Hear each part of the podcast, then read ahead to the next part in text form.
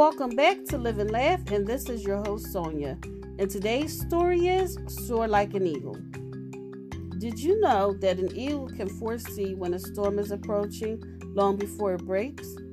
Instead of hiding, the eagle will fly to some high point and wait for the winds to come. When a storm hits, it sets its wings so that the wind can pick it up and lift it above the storm. While the storm rages below, the eagle soars above it. The eagle does not escape or hide from the storm. Instead, it uses the storm to lift it higher.